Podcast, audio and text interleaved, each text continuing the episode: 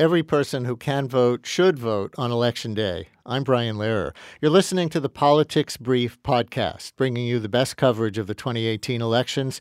You'll hear smart conversations from shows like On the Media, the New Yorker Radio Hour, The Takeaway, and yes, The Brian Lehrer Show. Plus, great reporting from our WNYC newsroom. We'll give you the information you need so you can choose wisely on Election Day. Welcome to Politics Brief.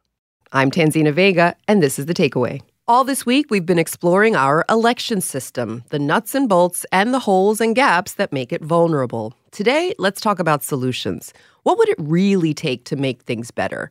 Danielle Root is the voting rights manager at the Center for American Progress. Hi, Danielle. Hi. So, we've been talking about this issue all week. We're going to continue talking about it tomorrow, but we want to talk about not just pie in the sky solutions, but actual practical solutions. What are some of the things that people can do to fix the system? Like, where do we begin today? That is an excellent question. And the good thing is that most of the solutions to better our election infrastructure are practical. Um, so, for example, I would say that the first thing that states should do, if this is applicable to them, is if they are still using any kind of electronic paperless voting machines, so typically we call those DRE machines, they need to replace them with paper based voting systems. You know, election security experts, computer scientists um, have all warned about the vulnerabilities of these paperless machines. And the reason is that there's no reliable paper record of the voter's intent and how he or she chose to vote. And so we need those paperless electronic machines to be done away with and to be replaced with a paper based system that can be relied upon then later on by election officials in post election audits. It's interesting we're talking about paper because it's one of the things we assume is sort of outdated, right? We do everything on our phones and everything else, but it's an interesting point that you make. What about auditing elections? We had a guest on yesterday that said, you know, we can do that to a certain extent, but we don't have a system in place to audit all votes. Is that right? Right. So, you know, you think of after an election, after election day, there are millions and millions of votes cast. So it's really not feasible to audit every single vote. And it just, you don't need to either. You just need to be able to audit the precise number of votes necessary to confirm the outcome of an election.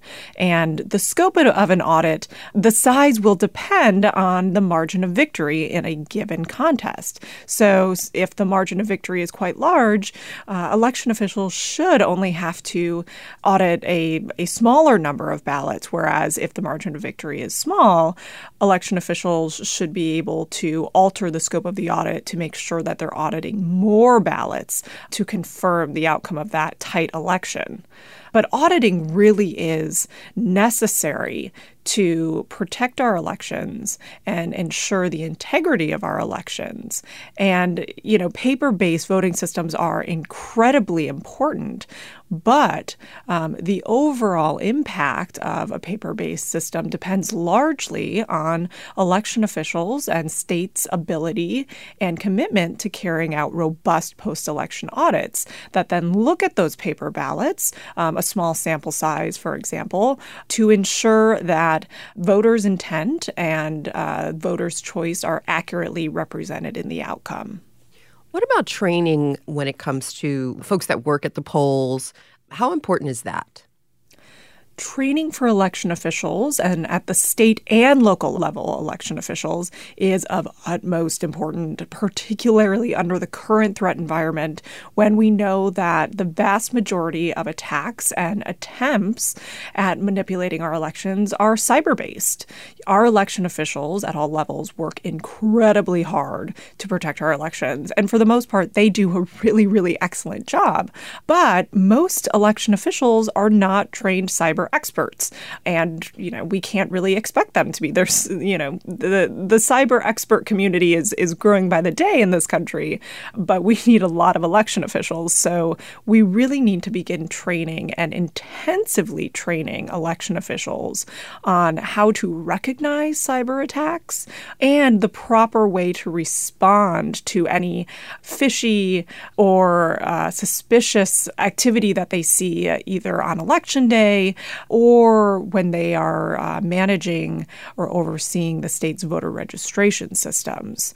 So, you know, showing a video or, you know, having a, a conference for election officials once a year or twice a year is, is fine. It's a good starting point, um, but more certainly needs to be done. Colorado, for example, just a few weeks ago carried out uh, what they called election war games, where um, it was really role playing uh, various uh, election emergency scenarios, including cyber attacks that included election officials from all over the state, so that they were prepared and had actually practiced responding to some of these attacks.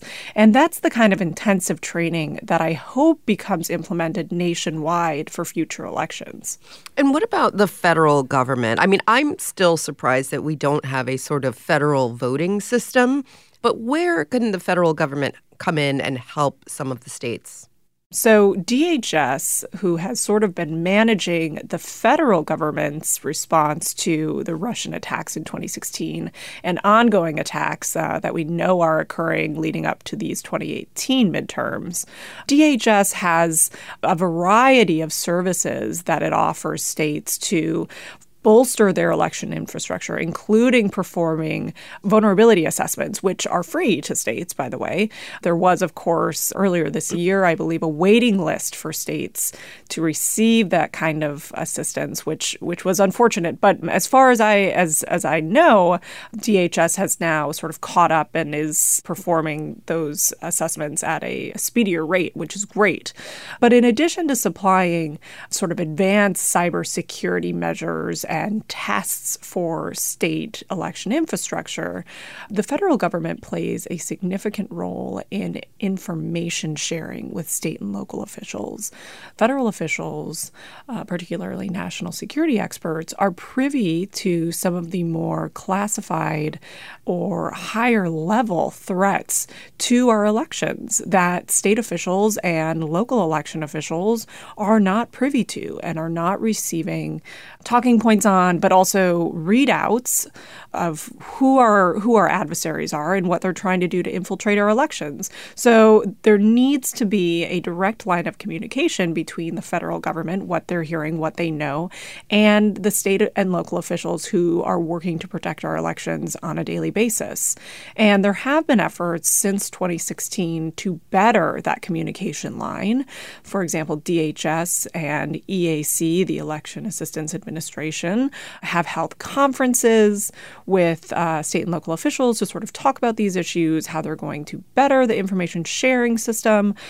But there's always room for improvement. Uh, there are still states and, and local officials who say that they, you know, are unaware of of what's really happening in their locations in their jurisdictions.